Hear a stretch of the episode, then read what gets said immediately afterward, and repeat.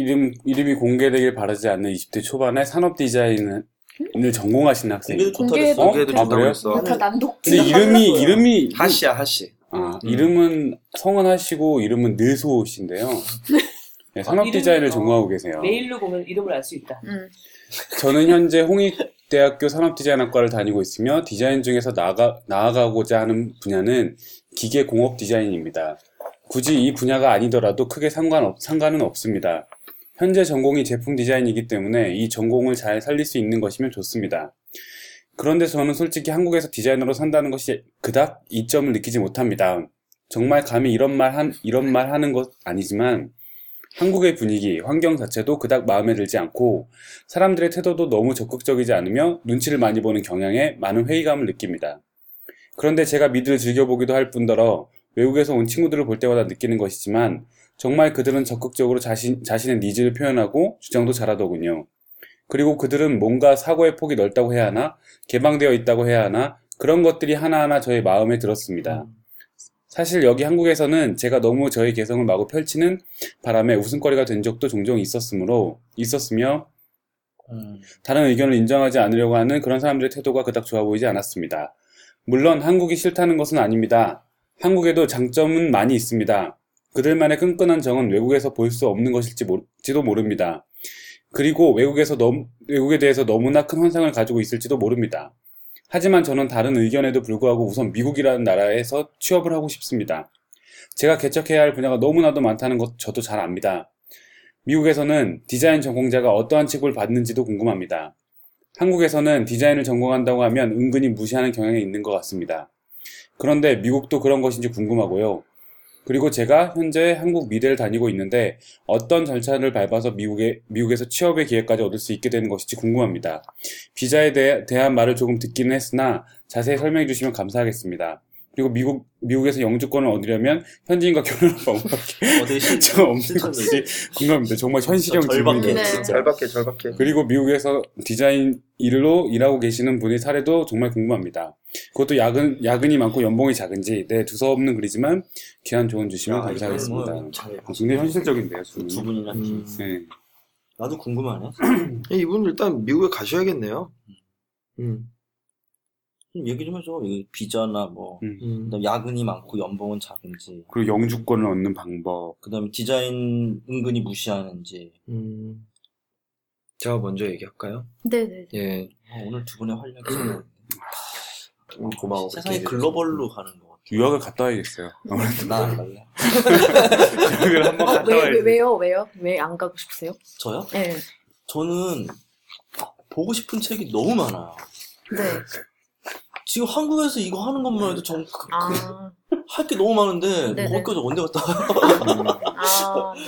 음. 일단 그 사회 분위기에서 어떤 직종을 무시하는 일은 있을 수 없어요. 미국에선 거의. 근데 저는 한 가지 또 궁금한 게 한국에서 디자인을 전공한다고 하면 은근히 무시받나요? 저는 오히려 약간 베일에 약간, 가려져서 어, 신비로운 느낌이 요즘에 약간? 뜨는 뜨는 직종인데. 어. 저 미래, 그런 미래. 적이 있었어요. 잘 사는 사촌 형이, 야, 그거 갖고 밥 말아, 밥 벌어먹고 살겠냐? 이런 얘기 들어본 적이 있어요. 뭐 그거야 잘 잘, 사는 사는 잘 사는 사촌 잘 사는 사춘형이라서 잘 사는 사촌 형은 그거 디자인 갖고 말고 4시 밥 한 번 먹으면 끝나겠다. 뭐 이런 얘기 있잖아요. 디자인 말고 딴 것도 그렇게 얘기할 거야. 어. 그건 좀 의문이고 미국에서 디자인 전공자가 무시받고 그러지는 않습니다. 그리고 음 이거는 이제 회사에 따라서 다- 다른데 어 일반적으로 그냥 얘기할 때 야근이 많고 그렇지 않아요. 대부분 어 가정을 되게 중시하기 때문에 집에 돌아가서 이제 난 집에 돌아가서 가족과 시간을 보내야 돼라는 게 굉장히 일반적으로 퍼진 생각이에요. 한국이 약간 워크홀릭이라는 얘기가 있잖아요. 근데 그건 좀 사실인 것 같아요. 그리고 야근이 많을 수도 있어요. 저는 광고회사에 다녔는데 광고회사는 야근이 많았어요. 근데 연봉도 높았습니다. 연봉이 높았어요. 일단 초봉이 5만 불이었으니까 초봉이 한 5천만 원 정도 되는 거였고요. 1년 지났을 때 거의 1억 가까이 받았어요. 연봉을. 근데 이제 1년 지났을 때? 예. 제가 우와. 능력이 장난 아니잖아요. 또 탁월하니까 막 올려주네요. 어. 이상하다. 그러니까 나 10년째 어떻게 이렇게 일 년을 그 회사가? 아, 이때 고백하는데 어. 야근이 많은 회사인데 미국 사람들은 야근에 익숙하지 않아서 아, 야근하면 1.5배 아. 수당 나오잖아요. 안 나왔어요. 그런 거 정말? 없었어요. 예. 많이 줘야 근데 예. 어떻게 그렇게 두 배가 올라가요? 그래서 거의? 그래서 미국 사람들이 다 그만두는 거예요. 금방금방. 1년 내에. 아. 그래서 내가 빨리 올라. 1년 내에 서열 2위로 올라갔어, 우리 팀에서. 오. 거기가 우리. 내 바로 이제 내 위에. 있는, 내 바로 음. 위에 사람이 그 회사의 부사장이었어. 근데 난 10년째 아직도 올라가지도 못하고 음. 연봉도 3천도 안 되고 음. 근데 또 거기는 잘 잘라. 해고 통보가 바로 전날 나와. 너가 내일까지 자리 빼 이렇게 나와. 능력이 있어서 해고 안 난 절대. 해고가 안 됐지. 아. 난내 발로 걸어 나왔지. 그냥. 그건 아시아 어. 사람이라고 짠하게 보면 안 돼. 그 친구 여기 아니면 어디 가서 출제가 되지 않을까. 그런 얘기 하지 마! 비참해지잖아. 얼굴이 웃겨서 자, 일단, 어, 제, 제 경험으로 봤을 때는 미국에서 취업을 하고 그 뒤 코스까지 밟으려면 대학원을 가시는 게 짱이에요. 예. 일단, 왜냐하면 비자 문제가 걸리는데 첫 방에 취업 비자를 얻어서 미국에 가는 길은 매우 좁아요. 음. 그리고 그렇게 하려면은 약간 편법으로 미국에서 한국 사람이 사장인 회사 뭐 이런 데 막 들어가서 취업 비자 얻고 그런데 그러면 착취당할 확률도 되게 높고 이제 정식으로 내가 미국에서 법적으로 안정된 상황에서 취, 취직을 해야 어, 취업 비자까지 연결이 smooth하게 되는데 그 상황이 학생 비자로 미국에 가는 거예요. 그리고 더군다나 미국에서 어, 디자인 쪽에서 사람을 구할 때 미국 학교를 나왔다고 하면은 그래도 넌 영어가 돼서 졸업을 했구나. 그리고 학교를 좀 믿으니까 그래서 미국에서 교육을 받았으니 아마 좀 알겠구나. 라는 전제 조건 하에서 뽑는, 뽑히는 경우가 많이 있고, 음. 어, 그래서 대학원, 뭐, 심지어 학부도 괜찮고, 그렇게 가는 방법이 있어야 되는데, 그러려면 학비가 많이 깨집니다. 예, 돈이 많이 들어요. 그래서, 그렇게 대학원을 나오면은, 어, 제도가 바뀌었는지 모르겠는데, 아마 지금도 그럴 거예요. 대학원을 나온 학생들한테는 1년 동안 취업 일자리를 찾을 수 있는 기간을 줘요. OPT라는 걸 주는데 그 1년 동안 취직을 할 수 있도록 미국에 머물게 해줘요. 공짜로. 예, 그냥 놀고 있어도 그냥 머물게 해줘요. 1년 동안. 그럼 그 기간 동안에 막 많은 회사에 지원을 해서 내가 원하는 회사에 취업이 되면 거기 들어가면은 그때 그 회사에서 취업 비자를 나한테 해줍니다. 회사에서 보증을 서줘서 얘는 우리 회사에서 꼭 필요한 인간이니까 취업 비자를 주세요라고 미국 정부에 얘기를 해요. 얘기를 한다기보다는 서류를 보내죠. 그러면은 잘 되면 대부분 잘 돼요, 그건. 음. 그럼 취업 비자가 나옵니다. 그럼 취업 비자는 기본적으로 3년짜리 비자예요. 3년 동안 있을 수 있는데 옵션이 회사와 3년간 잘 지내서 회사에서 오케이 계속 콜 그러면 3년을 더 연장할 수 있어요. 그럼 그게 6년이 가요. 보통 그렇게 갑니다. 회사랑 트러블이 있지 않는 한. 그럼 그 6년 동안의 영주권을 따야 되는데 어, 회사마다 옵션이 다른데 보통의 경우에 이 회사에서 2년 동안 일하면 영주권 신청을 해주겠다 하는 데가 있고 3년 하면은 해주겠다 이런 식으로 조건을 걸어요. 그 처음 계약할 때 그것도 해요 같이. 그러면 그, 그 옵션을 채우고 나면은 이거 꼭 스포츠 선수가 뭐 트레이드 하는 것 같은데 그 음. 기간을 채우고 나면은 그 회사에서 오케이 우리 그럼 영주권 해봅시다. 그래서 뭐 아주 큰 회사면은 그 회사에 막 막 그 법률 자문단이 있고 막 변- 변호 사가 있고 그래가지고 다 해주기도 하는데 드문 케이스고 보통 어 그 개인이 취업을 해서 일하고 있는 개인이 변호사도 알아보고 수속비 같은 것도 다 내고 그래서 취업비 아니 저기 영주권 신청이 들어가면은 미국 정부에서 연방 정부에서 그거를 가져가 가지고 서류를 가져가서 심사를 합니다. 그 심사가 대박 복불복이에요. 음. 한달 만에 영주권이 나온 사람도 있어요. 에 정말요? 네, 정말 극단적인 케이스로. 근데 10년 동안 안 나오는 사람도 네, 저는 있어요. 그런 케이스 많이 음. 봤어요. 네. 뭔가 그 서류가 어디엔가 있는지도 모르는 상황.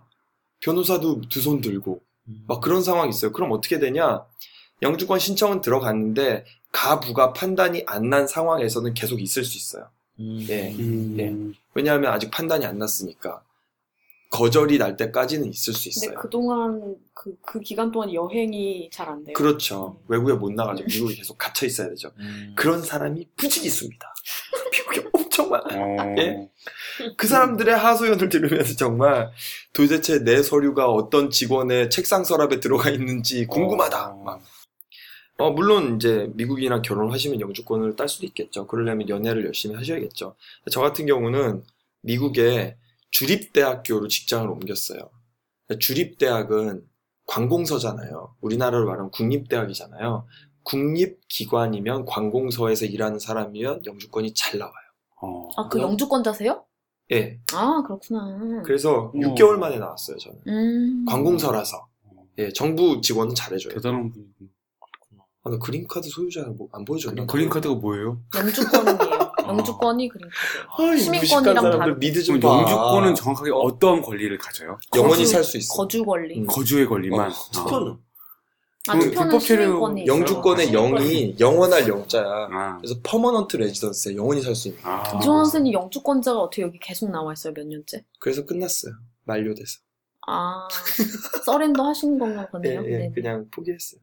예. 그렇게 해서 저는 지금 어. 그 2년 waiver가 끝나서 지금 미국 들어가는 음. 거거든요. 네. 아 음. 그러셨구나. 어, 유- 음. 유지하셔야죠. 네, 기업은. 네, 네. 예. 그래서 어, 결론은 그거예요. 대학원을 타고 그 다음에 취업으로 옮겨가는 게 되게 smooth하고 영주권을 딸려면은 큰 회사나 관공서에 들어가면 되게 유리하다는 거. 네. 이거 진짜 무섭다. 근데 자세하게 설명 잘 해주셨어요. 저는, 저도, 어, 저도 F1, 즉 학생으로 유학을 가서 취직해서 H1으로 5년 정도, H1, 즉그 근로비자로, 어, 5년 정도 있었고, 저는 회사를 관두고 쉬어, 쉬기 위해서, 어, 결혼을 하고 영주권을 땄어요. 음. 그러니까 어, 왜냐하면- 그 케이스네. 네, 그쵸. 그러니까, 어 모범 사례다. 맞아요. 부럽지. 실리콘밸리. 아 근데 영주권이 여기가 만약에 이전에 파기가 되면 같이 못 들어가는 거예요? 어 어 진짜 잔인하다. 근데 거의 아니, 그러잖아. 그래도 우리나라보다는 나요. 어. 네. 아, 우리나라 더 심해요 그게. 우린, 외국인 입장에서 우리나라가 아, 네, 어려, 그렇겠다. 어려운 나라. 스티브 유도 못 들어갔잖아. 그냥 병무청에서 풍기불안죄로 네. 입국 거부하는 건.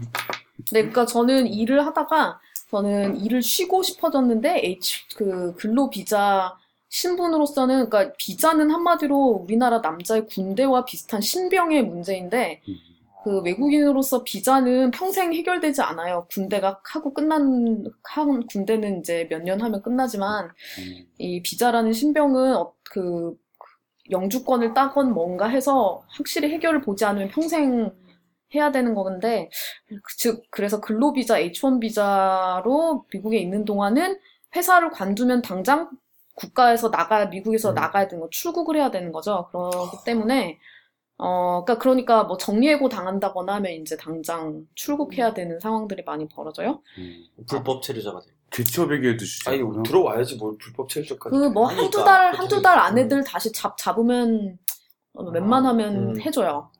네, 근데, 어, 네, 근데 저는 당시 그때 일을 한지한 7년 정도 됐었고, 좀 쉬어야겠다라는 생각이 강해서, 그때 어차피 곧 결혼하려는 지금 남편이랑 그냥 서류 결혼을 희떡하고, 영주권 신청을 하고, 영주권 그게 접수가 되었을 때, 그때 아이디어를 관뒀던 거거든요. 음, 네, 그리고 저는 지금 영주권자고 계속.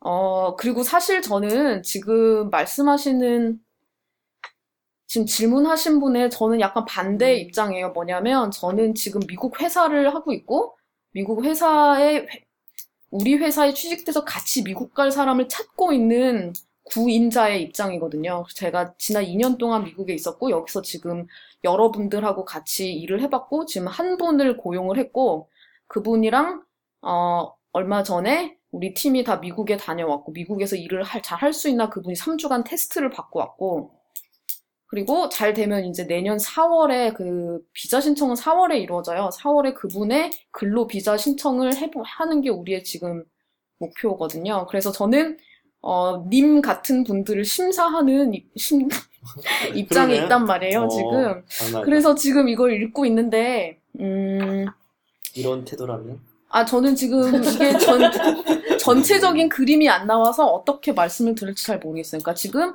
본인이 미국에 가, 그러니까 미국이라는 환경이 여기 환경이랑 어떻게 다른지 아주 막연하게밖에 모르는 거는 너무 당연하긴 한데, 그거에 대한 가설이 좀 필요해요. 제가 보기에는 나는 이런 사람인데 미국에 가면 이럴 것 같아서 나는 전혀 틀린 가설이라도 좋으니까 약간 좀 더 나에 관한 왜 내가 미국에 가면 어, 말이 되는지에 대한 개똥 철학을 좀 더 들어보면 상당히 제가 잘 이걸 해드릴 수, 조언을 해드릴 수 있을 것 같아요. 이를테면 전 딱 봤을 때 지금 말씀하시는 스펙만 보면 스탠포드의 product 디자인에 M, 그 MA랑 MS 과정인데 MA 과정에 들어가셔서 거기서 나와서 IDEO 같은 데 가시면 되겠네. 이런 식으로 공식이 쫙 푸- 나오는데 에, 근데 그렇게 말하기는 본인 속에 들어있는 내가 뭘 하고 싶다는 동기가 너무 안 나와 있기 때문에 어, 그렇게 더 구체적으로 뭐 말씀드리기에는 아직 망설여지는 상황인 것 같아요. 그래서 제가 미국 가고 싶다고 우리 회사에 찾아오는 분들을 심사하는 입장에서 봤을 때도, 어, 나는 어떤, 뭐를, 어떤 사람이고, 뭐를 좋아하는 사람이고, 뭐가 중요한 사람이기 때문에 미국이라는 나라에서 취업을 하고 싶다라는 그 앞쪽 스토리가 지금 요 글에는 안 나와 있어서 조금 섭섭한 것 같아요. 그런 게 좀, 어, 남, 지금 말씀하신 글이 너무 일반론으로 꽉 차 있어서, 그래요, 음. 좀. 그런데 전 또 지금 보니까 디자인과 2학년 재학 중인데 4년제 네네. 대학의 2학년인데 대학 네네. 아 대학 대학원생. 어학연수 같은 거 좀 가서 몇 개월 살다 와보는 것도 좋을 것 같아요. 맞아요. 미국 가보면 또 생각이랑 다른 맞아요. 그런 게 되게 많이 있거든요. 저, 제가 음. 2학년 때, 어, 자퇴하고 미국 갔거든요? 그리고 1학년 때 연수하고 썸머하고 왔었어요. 그러고 나서, 음. 아, 나는 여기서 살 수 있을 것 같아. 라는, 그, 사실 그게 말도 안 되는 게 도시도 다르고 완전 다른 환경에서 음. 내리는, 육주하고 내리는 결론이 절대 보장할 수 없는 것인데도 불구하고, 일단 그래도 가서 뭐 인종차별 당해보고 길 가다가 돌도 맞아봤는데, 아, 또 아. 네.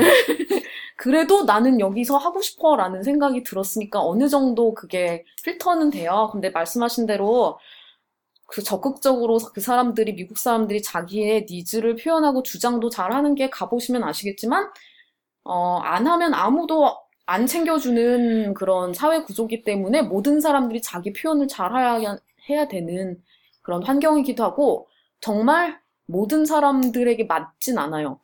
그 잘 맞는 분들이 음. 있고 정말 힘들어하는 분들이 있기 때문에 이지원 선생님 말씀대로 조금 파일럿 테스트를 해보셨으면 좋겠어요. 디자인 전공자가 어떠한 취급을 받느냐 이거는 다른 분들 말씀하신 대로 다른 전공과 마찬가지로 다양해요.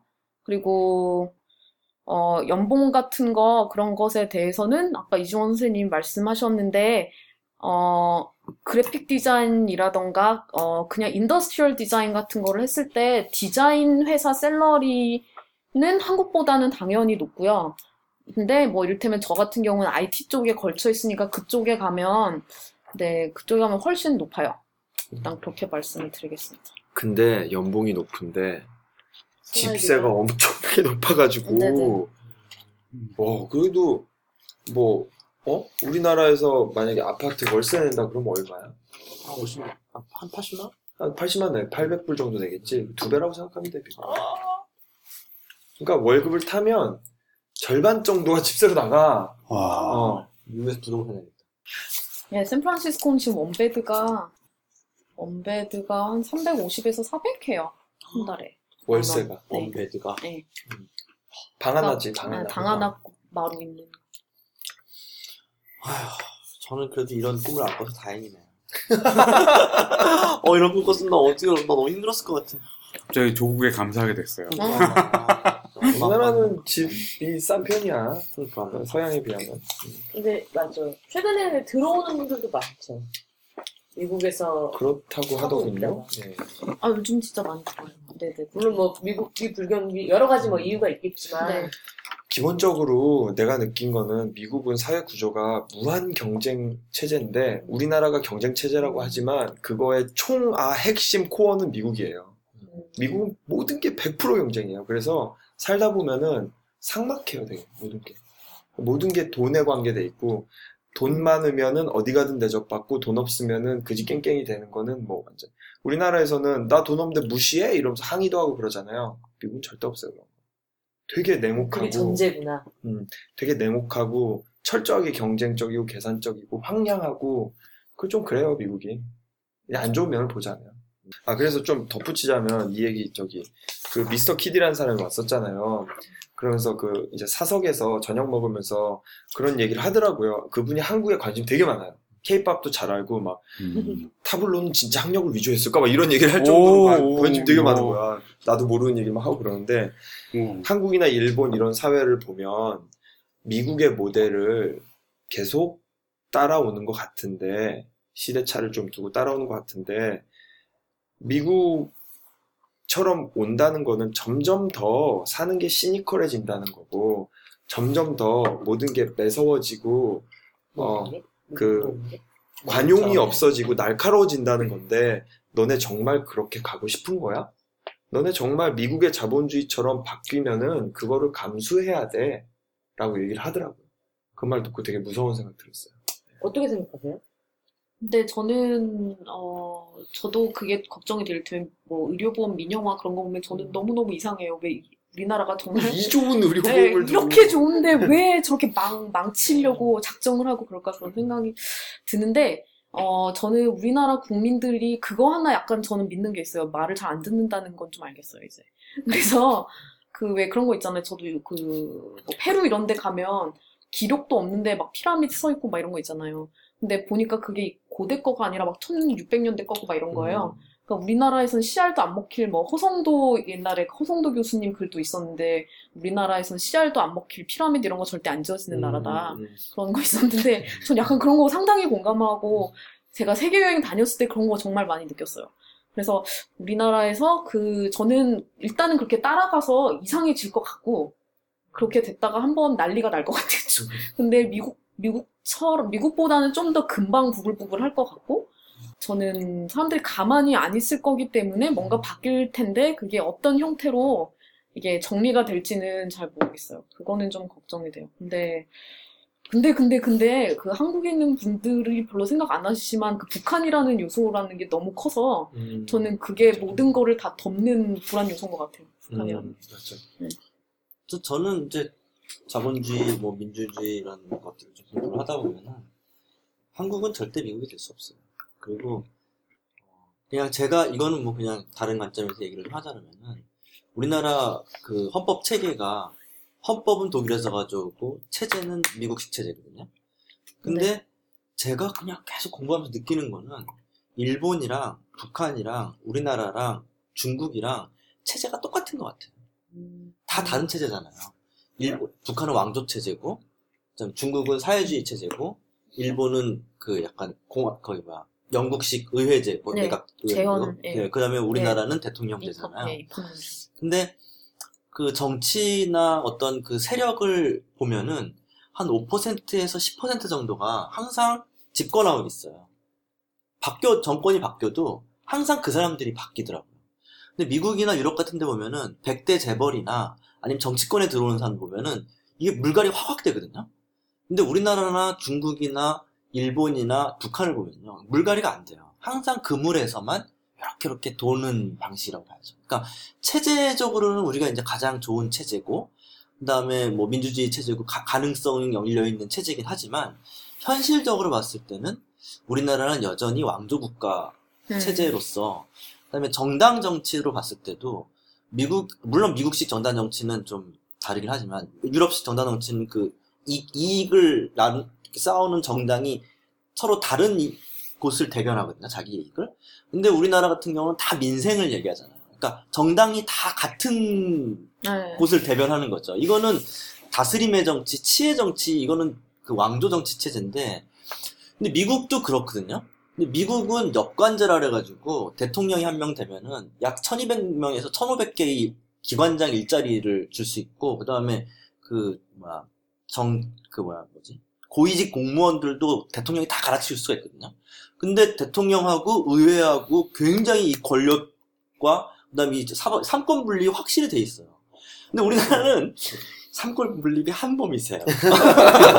그 제- 삼위일체, 어. 삼위일체, 삼위일체 걸리고. 그러니까 그런 걸로 본다면은 표면적으로 자본주의 체제나 민주주의 체제가 굉장히 미국과 흡사한 것처럼 보이지만 실제로는 여전히 우리나라는 음. 그 동양적 체제에 음. 여전히 돼 있고, 그다음에 그게 좋은 것도 있고, 어떤 거에서는 정경 선생님이 얘기했을 때 굉장히 고집세고, 비러- 불합리한 행동들을 너무 많이 하는 그런 단점이 있는 반면 또 미국에서 보기에는 그런 불합리한 행동이 없는 미국이 더 단점일 수도 음. 있는 거죠. 그래서 저는 보는 입장에 따라 조금 다른 것 같다는 한데 그 차이를 인정해야 될 것 같아요. 그래서 어떤 사람들은 아 우리가 너무 미국식으로 가는 거 아니야? 그래서 아 이렇게 되면 망하는 거 아니야? 이렇게 고민할 수도 있지만 그렇게는 잘 안 될 것 같아요. 생각보다. 예.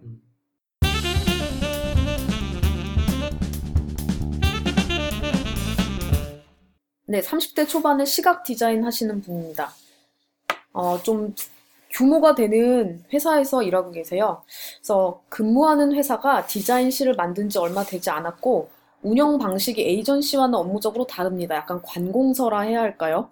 제가 디자인실에 속한 디자이너가 아닌 연구원에 속한 디자이너고, 디자인 개발을 하기보다는 디자인 데이터 관리 쪽을 할 수 하고 있습니다. 즉, 디자인을 하고 있진 않은 거죠. 그래서 포트폴리오가 없단 불안감이 있습니다. 어, 디자인실로서 이동을 생각할 수 있, 지만 그게 좀 어렵고요. 사내 다른 디자이너들의 작업물을 보면 아, 내가 이렇게 해야 되는데 하는 고민이 들지만 이직을 고려하기엔 모자란 게 많아요. 사무 업무, 문서 처리 디자인 이런 부분적인 일을 하다 보니 내가 디자인을 계속 해야 하나 하는 의문이 들기도 하고요. 집에서는 남들이 못 들어가는 큰 회사 들어갔는데 왜 그렇게 고민하고 다니니? 이제 결혼도 해야 하고 만약 지금 관두면 상황이 더 어려워질 텐데 네 나이 4, 50 먹고도 디자인 일 할 것 같니? 라며 핀잔을 주시는데요. 이런 모습에 계속 고민이 느네요. 라고 해주셨습니다. 하긴 디자인 쪽에 저도 포트폴리오가 없어요. 근데 대기업 들어간 사람들도 대부분 포트폴리오가 없어요. 음. 에이전시에 있어도 어, 그 클라이언트랑 그 뭐지 컨피덴셜한 그런 동의서를 써야 되는 경우가 많아서 NDA 쓰거나 하면 대부분 포트폴리오가 없어요. 그리고 더군다나 이제 저 같은 경우는 제약이 많아요. 외경 씨 요거 해줘 이런 다음에 1단에 해줘 이러거든요. 1단이 4.5cm예요. 4.5cm 안에 그걸 그려내야 되는 거야. 2단에 해줘. 그러면 2단이 9cm예요. 9cm 안에 3단이 되게 큰 건데 3단이 15cm야. 그러니까 3단 일은 거의 없어요. 다 1, 2단 일이야. 그러니까 음. 포트폴리오가 나올 일이 별로 없죠. 어, 근데 난 요점이 지금 디자인에 대한 난 로망이 아직 있는데 그치. 지금 일은 안정되고 꽤 할만하고 길게 할 수 있고. 어, 안정 그러니까 보수도 괜찮고 되게 좋은 상황인 건데. 참 어렵네요 이거 사실 그리고 이제 연령대가 30대 초반이다 그러면은 뭐 쉽게 생각할 수 있는 나이는 사실 아닌 거예요 그리고 결혼 생각도 좀 있는 것 같고 지금 음, 나 그 옛날에 그 사촌 동생이 어느 날 선생님을 주- 교사를 준비하다가 저한테 만나자고 하는 거예요. 그래가지고 만나서 형, 내 친구가 회계사로 바꿨어. 근데 회계사 하면 훨씬 좋을 것 같아. 회계사로 바꿀까? 그래서 제가 조언해준 말이 선생님을 해 이랬어요. 음. 선생님이 우선 돼. 그 다음에 회계사를 공부해 이렇게 얘기했어요. 왜냐하면 선생님은 되게 시간이 많이 남거든.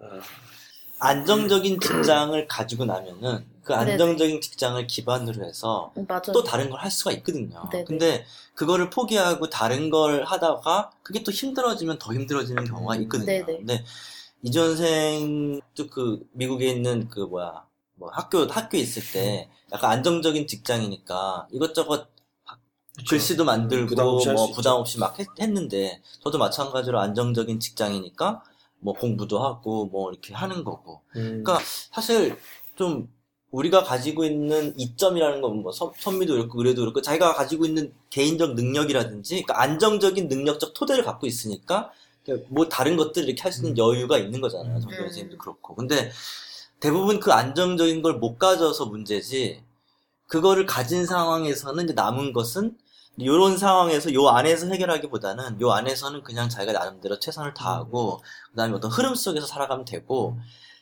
이제 자기 거를 이제 만들어 가야 되는 것 같아요. 그러니까 이분은 제가 보기에는 자기 것을 만드는 단계인 것 같아요. 바른 지원체를 만들든지 뭐 의뢰나 뭐 저기 강구룡 씨나 이런 것처럼 자기 회사를 또 바꿔다 차려가지고 뭘 하시든지 음. 아니면 뭐 다른 방식의 루트를 뭐 하는 것도 나쁘지 않을 거라. 음. 저는 이거 보면 약간 어, 잘 모르겠는 부분이 그렇게 안정이 되어 있는 건가요, 정말로? 왜냐하면 에, 저는 봤을 때 포트폴리오가 없는 건 흔한 현상이지만 프로젝트나 이런 이력이 안 쌓이고 있다면 그거는 되게 불안한 상황이 아닌가라는 생각이 잠깐 드는 거예요. 연구원에 속한 디자이너고 네. 그러니까 이거는 약간 대기업인 것 같아요. 네, 데이, 음. 디자인과 그다음에 그 사무직인 것 같아요. 광- 디자인 asset을. 관리하고 음. 있는 그다음에 예, 같은데. 관공서 마인드. 그러니까- 이건 뭐 딱 저희 회사 분위기 팍팍 납니다.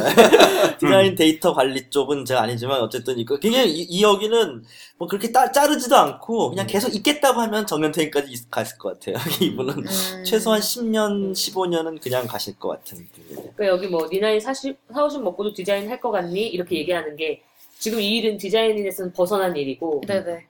늦게까지 네. 유지할 4, 수 50까지 있는 할 일이고, 수 어, 있는 일인 거지. 아, 저는 그걸 못 믿어, 못 믿겠어요. 그- 제가 미국 살다 와서 그런 것 같긴 한국은 한데. 아직도 그런 회사들이 이렇게 있어요. 어. 그럼 뭐 이걸 전제로 얘기를 해야 되니까요, 어차피. 음. 지금. 근데 그러니까 저도 그런 생각이 들어요. 다른 친구들 막 젊었을 때 막 이런 좀 포스터 이런 거 막 되게 잘하는 거 보고 타이포랩 잘하는 거 보면 막 되게 부러웠거든요. 네네. 아, 나 어떡하지? 막 이런 고민 되게 많이 했었거든요. 나도 뭔가. 타이포그라피 야학에 나오세요. 그러니까, 음, 이거 여기 그 다니면서 여기 나오면. 나오면 네, 어. 저도 그 얘기하려고 어, 그랬는데. 물론 좋은 거를 배우는 것도 배우는 거지만 거기 나온 사람들이랑 또 친해지고 그러면 또 맞아. 재밌어요. 그 인간들끼리. 또 같이 전시도 할 기회도 생기고 맞아. 이런 아. 거 그게 되게 중요하거든요. connection. 야, 곧 겨울 방학에 시작합니다. 그러면 야학에서 아마 제일 부러워하는 존재가 됐어요. 맞아요. 이 사람이. 딴, 아, 딴 그죠. 사람들 밥 다 좀 사주세요. 밥 좀 사주세요. 맞아요, 맞아요. 주변에 불안한 어. 친구들. 예전에 그런 분이 있었어요. 초등학교 교사인데 어. 야학에 나왔던 분. 음. 여유가 넘쳐요. 여유가 넘쳐. 그냥 오늘 뭐 아구모 들하고 상담 좀 하고요. 그리고 왔어요. 뭐 다들 막 절벽 끝에 서 있는데 네, 저 사람 거야. 막. 그냥 한번 디자인 좀 공부해 보려고 그냥 어. 왔어요. 뭐 이런 이런 느낌. 어, 진짜 그러네요. 맞아. 좋을 것 같아요. 야학도 좋고 혹시 뭐 비슷하게 참여할 수 있는 그룹 같은 게 생기면 좋을 것 같아요. 맞아. 다른 사람이랑 같이. 그럼 이제 회사에서는 이런 그 하시는 그런 데이터 관리원인데 밖에 나가면 옷을 갈아입고 슈퍼맨이 돼서 디자인 음. 활동을 하는 거지. 저는 이 회사, 저 제가 다니는 회사가 굉장히 안정적인데, 제가 제일 안타까운 게 뭐였냐면, 그 안정감에 도취하셔가지고, 음, 전혀 한 발자국도 앞으로 안 나가시는 분들이 거의. 대부분이세요. 네네. 그 다음에 의욕적인 친구들도 저희 회사에 들어오잖아요. 그, 그렇게 돼요, 사람이. 그 참, 그게 전 안타깝거든요. 그래서 회사에서 책을 보잖아요. 저희 회사는 책을 볼 수 있는 여건이 돼요. 그래서 책을 보고 있으면은 저한테 와서 이렇게 얘기를 해요. 아, 선배는 맨날 책만 보고 일은 안 한다고. 그럼 제가 뭐라고 얘기해요? 우리 회사가 얼마나 좋은 회사인지 제가 단점을 얘기해요. 좀 뭐라고 얘기하냐면, 책 좀 봐라, 너. 이렇게 얘기를 해요. 좀 그렇게 놀지만 말고, 음. 너 자기 개, 그러면서 제가 하는 말이, 내가 이 회사에서 복록을 받으면서 일을 하는데, 내가 이 책을 보면은, 내 능력이 늘어나면은, 이 회사에서 내 능력이 당연히 기여될 것인데, 그게 얼마나 좋겠냐. 더군다나 회사가 나한테 책 본다고 돈 주는 것도 아니고 내 스스로 내 능력을 개발하는데 네가 나한테 왜 뭐라고 해 이렇게 반론을 하거든요. 그러니까 그만큼 회사 분위기가 좋은 거죠. 음. 근데 참 이상하게도 책도 안 보고요. 자기 개발도 안 하고요.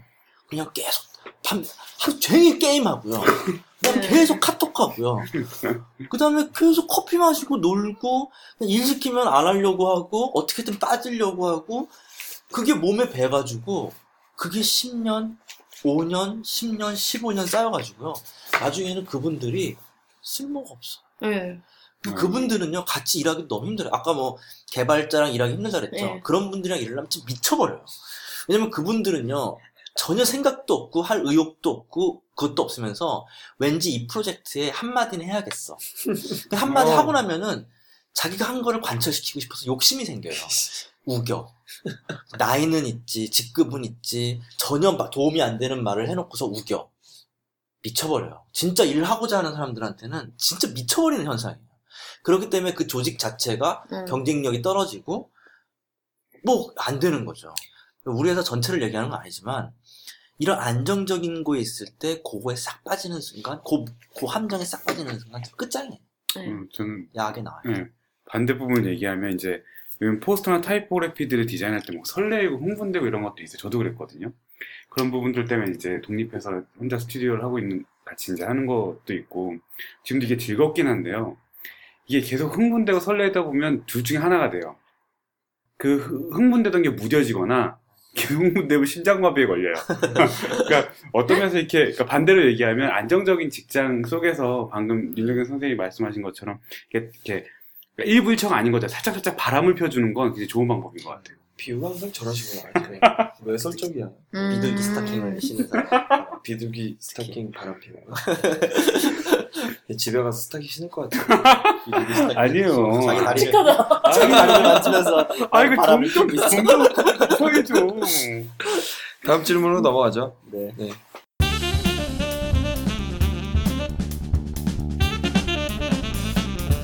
20대 초반 시각 디자인과 학생이시고요.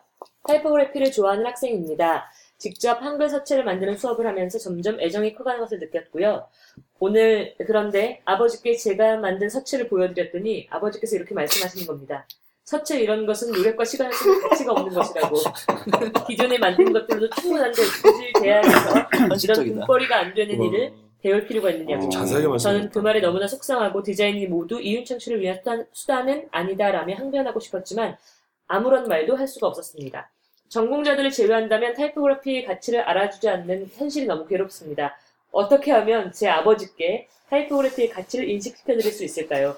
타이포그래피에 대한 전공자들과 일반인의 인식의 괴리에 대해 괴리에 관해 어떻게 생각하시나요?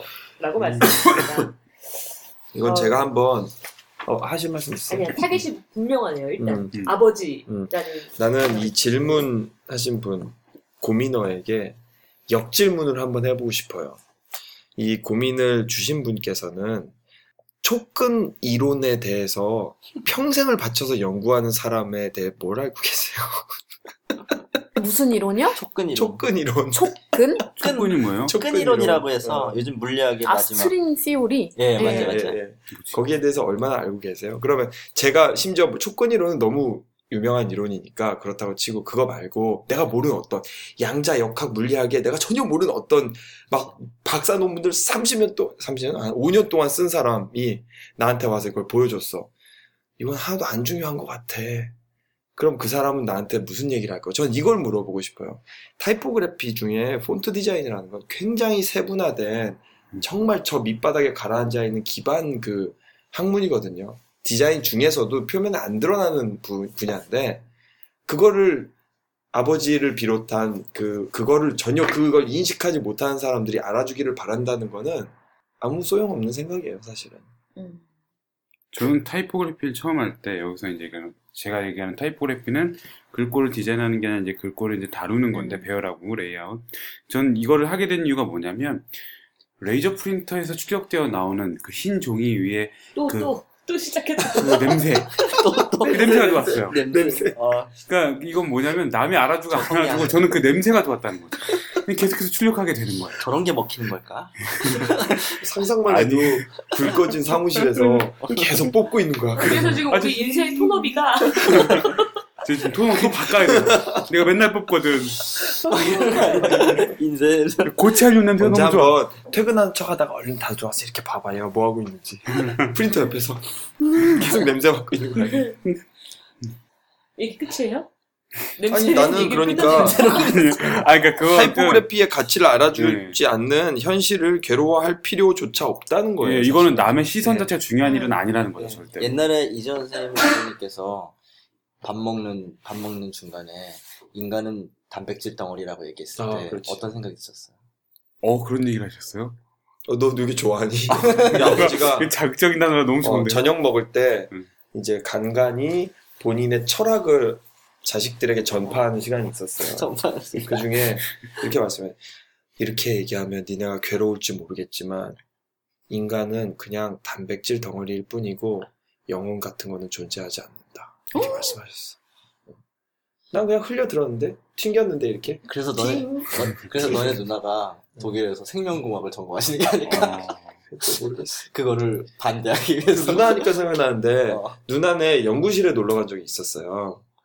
연구실에 놀러 가서 궁금하잖아요, 누나 뭐. 막 시험관이 막 수백 개가 있고, 막 스포이드가 막, 어, 아, 냉장고에 막 뭐가 막 들어있고, 막 뭐, 뭐가 있어. 그래서 누나, 지금 뭐 해? 그랬더니, 어, 말 시키지 마. 그러면서 보는데, 요런 시- 이제 현미경이 있고, 현미경에 유리판 있잖아요. 유리판 놓고, 그에 뭘 놓고 보잖아요. 거기에 투명한 물방울 하나를 떨어뜨리고 그걸 보고 있는 거야. 그러더니 이걸 빼고 다른 걸 놓고 다른 투명한 액체를 하나 떨어뜨리고 또 보고 있는 거야. 그래서 아니 왜 보이지도 않는 투명한 액체를 갈아 끼면서 보고 있어 그랬더니 넌 몰라도 돼. 그거야. 어. 음. 아빠는 몰라도 돼. 어. 저도 동의해요. 아, 음. 꼭 동의, 아, 아도 꼭 알아주셔야 할 필요가 있다고 생각하지 않고, 그리고 이런, 저도 UX 디자인 이런 거를 왜 나, 나는 나의 부모님한테 내가 뭐 하는 사람인지 설명을 할 수 없을까를 가지고 고민한 때가 있었는데, 어, UX 디자인은 여전히 계속 그 설명을 못 해드리고 있고, 결국은 제가 그, 제가 배운 뭐 이런 것을 가지고 뭐를 만들 수 있다라는 거 정도는 이제 돼요. 음. 그거를 가지고 그 그걸 써서 이런 걸 할 수 있다라는 거는 되고 그거에 되게 흥분하시기 때문에 이제는 괜찮아졌어요. 근데 20대 초반이시면 음. 만약에 그 분야에서 일각을 이루시면 일가를 이루시면은 그때쯤 되면 되게 쉽게 얘기할 수 있지도 않을까요? 혹시? 네, 이를테면 본인에 대한 책 한 권만 나와도 게임 끝날걸요? 음. 네. 근데 나는 아빠인데 아버지한테 그 타이포그라피를 통해서 두 가지 버전이 만들어지고 아버지가 그게 타이포그라피랑 무관하게 두 가지를 읽고 그 어떤 그런 차이를 느끼게 음. 하는 장치 실험을. 정도는 네. 해봐도 좋을 것 같아요. 아, 재밌겠다. 어. 아버지와 계속 더 티격태격하면서 친하게 지내고 싶으면 계속 한번 그런 틱틱 찔러봐요. 부딪혀보는 응. 것도 그러니까 막, 막 가령 뭐 나쁘지 자간과. 이런 걸 엄청 이상하게 만들어놓고 음. 아빠가 읽, 읽어 그걸 해석한 시간과 아주 음. 잘 레이아웃이 된 타이포그래피가. 잘 된 나는 거꾸로 걸 해보면 재밌는 것 같아요. 맞아요. 이분의 아버지가 말청 선생님이 아닐까 생각. 재밌겠다. 이런 서체 이런 건 노력과 시간을 쓰고 전에 것도 충분한데 대학에서 야, 그거 전에 진짜 걸. 디자인하신 분? 그- 이미 그거에 너무 지치고 힘들어가지고. 거기서 굉장한 이가를? 이루었는데 아니면 이제 포기했어. 아니면 이 딸이 아. 정말 디자인 못했을 수 있어요. 한재준. 선생님일지도 몰라. 그럼 진짜 대박이다. 그러면서 어, 진짜. 어. 아 내가 이걸 해봤는데 이건 내가 30년 동안 해봤는데 안 되는 거야. 그걸 진리를. 없어요, 진짜. 할 말이 없어. 근데 선미 선생님 말씀하신 대로 지금 이 고민을 뭔가의 동력으로 한번 만들어 보세요. 말씀하신 그런 블라인드 테스트도 재밌을 것 같아요. 네, 뭔가 이 고민 있으시다는 것 자체가 이미 남과 다르신 부분이니까 그걸 써보시면 좋을 것 같아요. 어, 나 지금 되게 감동적인 스토리 기억났어. 와, 이게 내가 옛날에 많이 하고 다녔는데 요새 잊고 얘기를 안 했는데 우리 외삼촌이 굉장히 그 머리가 좋으셔서 디자인을 이해하려고 하는 그게 되게 있으세요. 나만 보면 이제 디자인에 대해서 말씀을 하시는데 대부분 굉장히 날카로우셔. 그 안목이. 그런데 예전에 내가 학부 때 대학교 복학하고 2학년 때 외삼촌 집에 놀러 가는데 외삼촌이 차를 운전하고 가시면서 야 지원아 근데 어디 상표 같은 거나 티셔츠 같은 거에 영어로 이렇게 써 있으면 되게 멋있는데 왜 한글로 써 있으면 촌스럽니? 그 질문 나도 딱 던지고 내가 그때 대답을 못했어. 그게 계기가 대답을 못했는데 점점 공부하면서 그게 계속 나는 그 맞아. 질문이 머릿속에 있었고 대답이 점점점 생겨난 거야. 나중에. 음, 음, 어. 음. 그래서 맞아요. 결국 외삼촌이한테 나중에 그건 이제 최근 내가 작년에 뵀으니까 작년에 그 말씀 드렸어. 외삼촌이 그때 그런 말씀을 하셨고 난 지금 그렇게 생각합니다. 그래서 외삼촌이 내가 그런 얘기를 했었나? 또 그거 마음에 두고 있었는구나. 근데 그거 진짜 네. 맞아요. 맞아요. 네, 진짜 동력이 됐네요. 맞아. 저도 누군가가 옛날에 제가 저 제가 멘토로 생각하시는 분이 뜬금없이 저한테 윤혁이 형 디자인이란 뭐야 이러는 거예요. 대답을 못했어요. 근데 그 또 제가 종, 그 옆에 제가 존경하는 분도 있었는데 그 사람한테 야 정치는 뭐야 딱 이러는데요. 딱 네 단어로 얘기해 네 단어로 얘기하자. 갈등 대화 타협 해결 딱 이러는 거예요. 그거 딱 들으면서 제가 완전 충격 먹었어요. 음, 야, 이게 대가들은 딱 물어보면은 요약, 요점이 딱 나오는구나. 그, 그때 제가 이제 그때부터 디자인이란 무엇인가 고민하게 된 계기도 됐어요. 음. 아니, 계기가 되긴 되는 것 같아요. 그래서 요거를 그냥 단순하게 아 이걸 굳이 타인 타자는 신경 쓰지 말자 이런 식으로 약간 덜 해결하지 말고 아, 요걸로 그 다음 연결고리를 만드는 게 조금 음. 중요하다는 생각이 들어요. 어디에서도 음. 마찬가지고. 근데 당장 대답 못하는 거는 자녀- 괜찮아요. 음, 예. 자녀- 20대 네. 초반. 음. 예.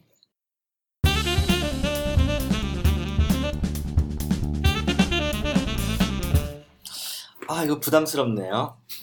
만약 고민이 선택된다면 상큼하고 활기찬 목소리를 읽어주세요. 근데 왜 형이 이거? 아, 아. 이름은 공개돼도 좋습니다. 하지만 비밀이에요. 계속 끝까지 한번 해보세요. 이렇게 보세요. 한번 해보세요. 20대 초반 제품 디자인을 하는 학생이에요. 아, 이상하다. 꼭 해보세요. 아, 죄송합니다. 아니, 계속 해봐요. 아, 네, 나 못하겠어. 해봐요. 어디 한번 해보시죠. 예, 요약해서 읽겠습니다. 대학교 3학년에 재학 중인 학생이에요. 학부제로 운영되는데요. 저는 2학년 때 과를 선택했는데 제품 디자인을 선택했어요. 근데 전 중학교 때부터 그림을 그리면서 시각 디자인과에 관심이 많아서 대학을 온 거거든요. 근데 결론적으로 지금 제품 디자인을 하고 있으니까 너무 재미가 없어요. 그리고 프로그램도 너무 어렵고. 그래서 혼자 시각 디자인 관련된 특강도 듣고 책도 보고 나름대로 고민도 하고 있어요. 근데 저 벌써 졸업이 오고 있네요. 그래서 어 시각 전공은 안 했는데 시각 쪽으로 취업하고 싶은 것 같아요. 이분의 의도가. 그래서 막 무엇을 전공했는지가 졸업 중요한지 아니면은 졸업 후에 무슨 생각들을 했는지 어 저는 이- 그리고 야, 너무 아, 나 못한다. 톤에다가 이렇게 힘을 주다 보니까 내용이 뭔지 모르겠어. 과부하가 걸렸어. 하나를 버려. 아, 네, 죄송합니다. 나한테 너무 부담을 줘서 그래, 너네들이. 아, 그래서 이, 이분 요약은 그거야.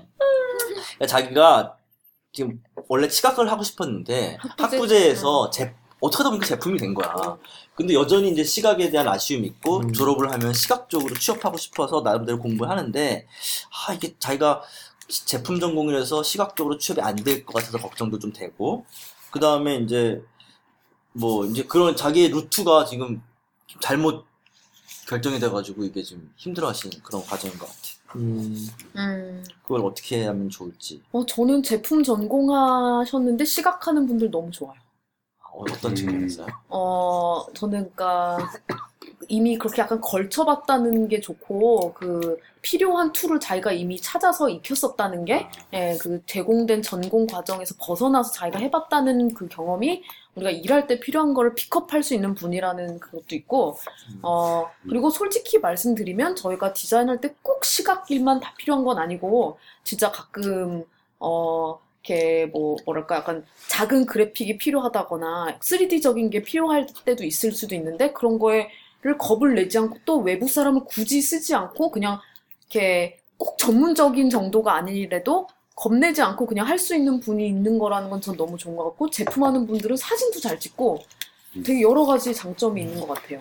저는 제품 좋을 것 같아요. 왜냐면은 꼭 이제 시각하고 제품 이런 거 구분하지 않고 올해 내년 초 중반쯤에 3D 프린터가 100만 원대로까지 나온 네. 떨어져 있더라고요. 그럼 3D 프린터가 나오면은 진짜 우리가 여기서 종이에서 프린트 뽑듯이, 뽑듯이 자기가 3D 프린트 해가지고 뽑을 수 있는 상황이 될 거 아니에요. 그러면은 진짜 지금까지 우리가 제품에 가지고 있던 기존 인식이 다 깨지면서 이분들한테 다양한 기회가 전 열릴 것 같거든요. 네. 그래서 좋을 것 같은데. 네. 그 비슷한 상황에 놓여서 이분보다 몇 년 더 앞서가신 분을 제가 알아요. 음, 어떻게 하셨냐면은 전략적으로 졸업을 안 했어요. 학점을 남겨놓고 음. 부전공을 시각 디자인과로 택한 거예요. 아, 그래서 실제로 아주 전투적으로 시각 디자인 학과에 빡 들어와가지고 그러니까 이미 자기 저- 원래 주전공은 거의 다 이제 마무리된 상태예요. 거긴 다 끝났어요. 시각 디자인과 완전 들어와가지고 졸업 작품 심사 다 받고 졸업 전시까지 완전 진짜 시각 디자인 학과 학생인 것처럼 빡세게 해가지고 음, 근데 처음엔 무리가 있었죠. 아무래도 있- 있지 않으니까 힘들었는데 그래도 온갖 질타와 구박과 야만적인 폭력을 당한 후에 결국엔 해서 나가더라고요. 어, 네, 부전공으로. 그리고 어, 지금 제가 말한 사람은 어, 그 산업 디자인, 공업 디자인에서 제품 디자인 하다가 음. 한 학생이에요. 부전공 하는 기간 동안에 심지어 회사에서 일도 했어요. 제품 디자이너로. 음. 그러면서 한 케이스고 법대에 다닌 애가 음. 부전공으로 시각을 택해서 했는데 나는 걔가 CD과 전공 학생인 줄 알았어. 어, 나중에 보니까 어, 저 원래 법대 전공이에요. 넌 뭐야? 그랬더니 어, 잘했어 또 그래. 졸업 어. 그 작품도. 그래서 음. 현재는 이제 법대 자기 주전공에 이제 맞춰야 될 몇 개가 남아서 그쪽 다니면서 또 조교일도 하고 그러거든요. 음. 적극적으로. 근데 그 친구는 뭘 하고 싶은 건데? 시각 디자인 쪽으로 가고 싶은 거였어? 시각 디자인 쪽으로 하고 싶답니다. 어. 음. 근데 제품하는 분들이 UI 짤 때도 관점도 되게 좋을 수도 있고 맞아. 전 아이디어 같은 데서 생각해 보면 순혈 그래픽 디자이너를 그래픽 디- 디자이너로 쓰는 일은 거의 없는 것 같아요. 음. 대부분의 경우. 그래서 내가 아이디어 안 볼까. 아, 피가 너무 깨끗해서. 순혈이라. 순혈이라. 그러니까 작종적인 경험을 아예 끼고 태생하고 계시잖아요. 지금 사회로. 그거에 강점이 많은 것 같아요. 음.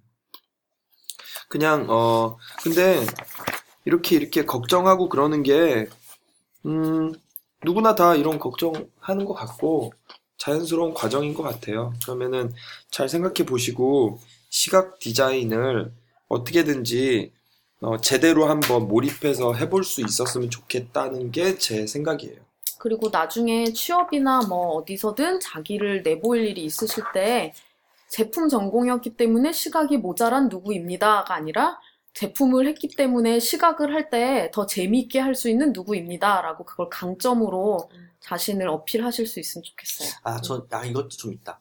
시각 공부할 때, 이제 처음에 딱 시작할 때 누구한테 어떻게 이렇게 동기부여를 받느냐가 굉장히 중요하니까, 타이포그래피 야하게. 야, 여보세요. 나와서 뒤에 막 목사- 말꼬리가 흐려. 목사님의 설교를 들으세요. 근데 야학은 야학은 얘기하니까 약간 음. 부정적이야. 어, 근데 야학은 광고하기가 편한 게 무료라서 편해. 그러니까. 이게 유료면은 그냥 괜히 홍보하는 거. 그럼 같고 파티 가라고 할 텐데, 파티 너무 비싸. 파티 너무 비싸니까 얘기를 못 하죠. 그러니까. 무료인데도 파티와 동일한 급을 유지하죠. 아, 어떻게 저희, 저렇게 말할 수가 있지? 자기가. 자신있게. 어, 참 저희. 야학에, 너 파티 가봤어? 아니, 안 가봤어요. 근데 어떻게 알아, 네가? 파티는 누드 그렇게. 저는 제가 진짜?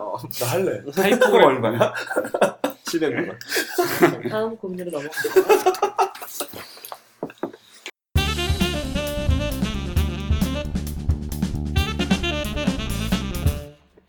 그래, 아니. 근데 이거 안 읽으면 안 돼요? 뭐? 마지막에 요 마지막 있는 단어가 좀 거슬려요. 직접 안 너무- 읽으니까 얼마나 다행이에요. 어, 너무 거슬려. 다행이야. 피해갔어. 요 부분만 빼고 읽어주세요. 자, 이름을 공개하신 분이십니다. 예. 유승현. 유승연 씨. 이름을 공개할 만했어요. 저번엔 공개 안 했는데 이번에 두 번째로 사연을 보내시고 약간 에필로그 후기 같은. 아, 처음인 것 같아요. 아, 너무 훈훈하네요. 오, 음. 그렇네. 안녕하세요. 저번에 고민을 올리고 답변을 받을 수 있을까 기다렸었는데 기다리시면. 시간이 많이 지나고 나서야 답변을 확인했어요. 깜짝 놀랐어요. 크크. 그때 저는 비전공자라는 타이틀 때문에 재교육에 대한 고민을 보냈었는데 일단 지금은 회사는 그만뒀고요. 음, 사디 준비 중이에요. 나중에 들었는데 비전공자라는 타이틀은 가끔 저를 자극하기 위해서 일부러 실장님께서 그런 말씀을 하셨다라고 하시더라고요. 지금은 꼭 비전공자라는 타이틀보다는 좋아하는 분야에 대해 알고 싶은 마음이 크네요. 알아나가는 것이 즐거워요. 윤영현 선생님이 하는 말 같네요. 그러니까. 그때 이 고민을 계기로 디자인을 하려면 다양한 분야에 대한 공부가 필요하다는 것도 느끼게 된 것 같아요. 괄호 열고 윤여경님의 좋은 디자인이란 무엇인가 책도 많은 도움이 되었어요. 요 부분은 한 세 번 반복하게 해주세요. 괄호. 닫고 조용히 해 내가 읽을 때 아무튼 고민이라기보다는 감사의 말씀을 드리기 위해 글을 씁니다. 합격하면 스튜디오에 초대해 주세요. 크크. 근데 왜 내 거 뒤에 느낌표하고 웃음 두 개 이거 왜 안 읽어? 크크는 이러면서. 아, 이분, 이분 한번 초대하면 되게 좋을 것 같네요. 네. 꼭 초대해라. 나 좋은 디자인이란 무엇인가 이렇게 삐 처리할 거다. 한 다섯 번 정도 반복되도록. B님의 B 책임. 그거야. 바로 그거야. B님의 B 책임. 이게 언제 올리신 건지 모르겠는데 가을 학기에 시작하지 않나요, 사디가? 벌써 합격하셨을지도 몰라요. 그러네. 음. 합격 안 하셨을지도 모르죠. 음. 축하드려요. 여튼 어쨌든 이렇게 뭐. 새로운 길을 찾으시고. 그리고 계속 기- 도전하시면 돼요. 그게 무슨 희, 메가리 없는 희망찬 메시지야. 이미 이제 내 책을 이미 봤기 때문에. 이 정도 얘기를 딱 알았더라. 근데 그건 궁금하다. 그래서 사디가 되셔서 음. 했는지 아니면은 뭐 어떻게 됐는지 그것도 좀 궁금하네요. 네, 합격하셨는지 연락 부탁드려요. 예. 좋은 소식 기다리겠습니다.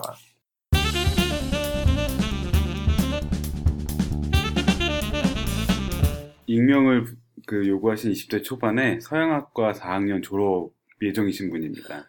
음, 저는 회화과 졸업을 앞둔 4학년입니다. 졸업 후 작가가 되기보다는 취직을 하기로 마음먹었습니다. 시각 디자인을 공부해 보려고 하는데 회화과 가로 열고 회화과 포트폴리오로 취직은 어렵 어림도 없고 음. 점점점 가로 닫고 혼자 디자인 쪽 일을 위한 포트폴리오를 준비하는 건 불가능한 걸까요?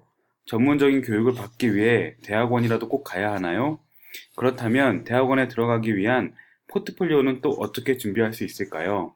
혼자 하는데도 한계가 있지 않을지 점점점 음, 한계가 있지. 이것도 참 일단 겨울 방학에 하는 야학을. 아니 네. 그게 아니 근데 진짜 진심으로 추천이야 맞아요. 사실은. 어. 거기 가면은 우선 진심 추천이야. 음. 마인드가 좋은 사람들을 만나서 이제 우선 분위기를 확 잘 볼 수 있을 것 같아. 음. 다른 데 가는 엉뚱한 데 가는 거. 근데 저는 또 이 질문에서 회화과 졸업을 앞뒀는데 어 정말 그 회화 활동, 예술 활동이 싫어서 취직을 하고 싶은 건지 음, 아니면은 음. 회- 활동은 좋은데 아 이건 밥이 안 돼라고 해서 취직을 하는 건지 그것도 사실 상당히 궁금하고 거기서 시각 디자인으로 확 돌린 것은 역시 2D 음. 2D 음. 표현 평면 표현이라서 음. 라고 돌렸다는 것 그것이 약간 좀 걸리네요 그그 변환이 약간 좀 비약적인 것 같네요 근데 좀 실질적인 대학을 해주, 제안을 해주려면 대학원을 위한 포트폴리오는 어떻게 준비해야 되죠? 근데 대학원을 추천하시겠어요?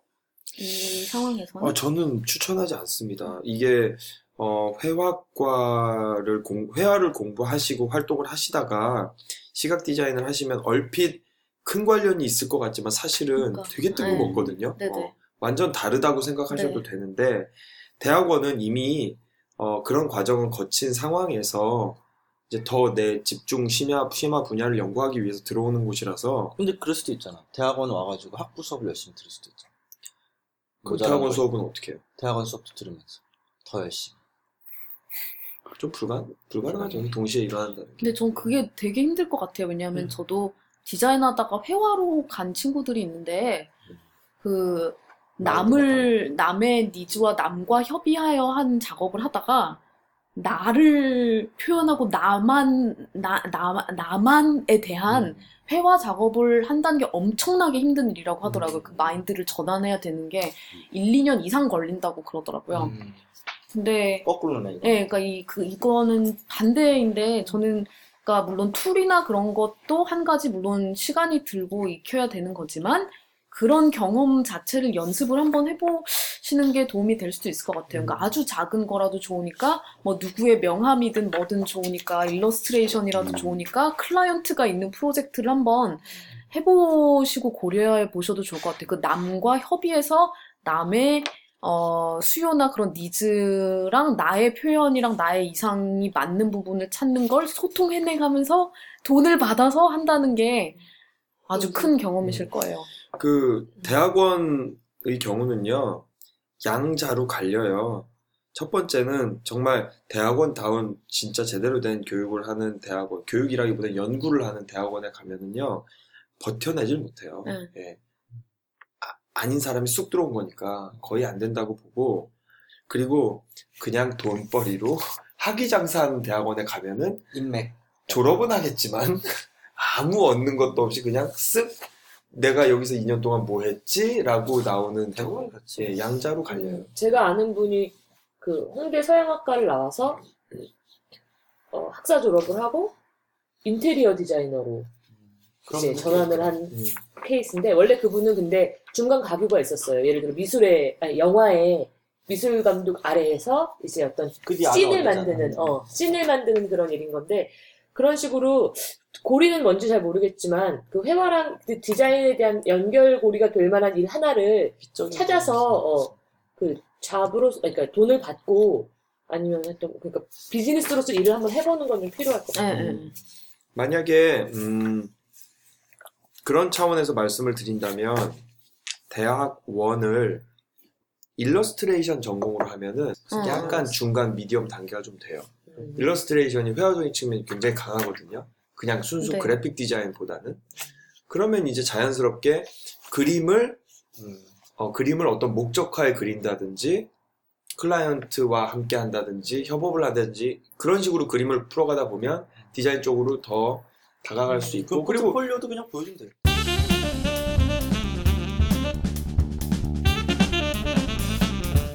다음 질문이에요. 네. 자, 이분은 24살 회사원이시고 2년제 대학에서 실내 디자인 전공하시고 환경 디자인 회사에 입사해서 이제 4년 차에 접어드시는 분이에요. 음, 근데 이 회사에서 하는 환경 디자인 일은 어, 아주 자잘한 일이신 거예요. 좀 디자인이라고 하기엔 부끄러운 작업 수준. 맞아요. 야근도 많고. 근데 의외로 회사 업무할 때 이 환경 디자인이 아니라 실내 쪽이 아니라 그래픽 디자인 작업을 가끔 하시는 거예요. 로고나 그래픽. 많이 해요.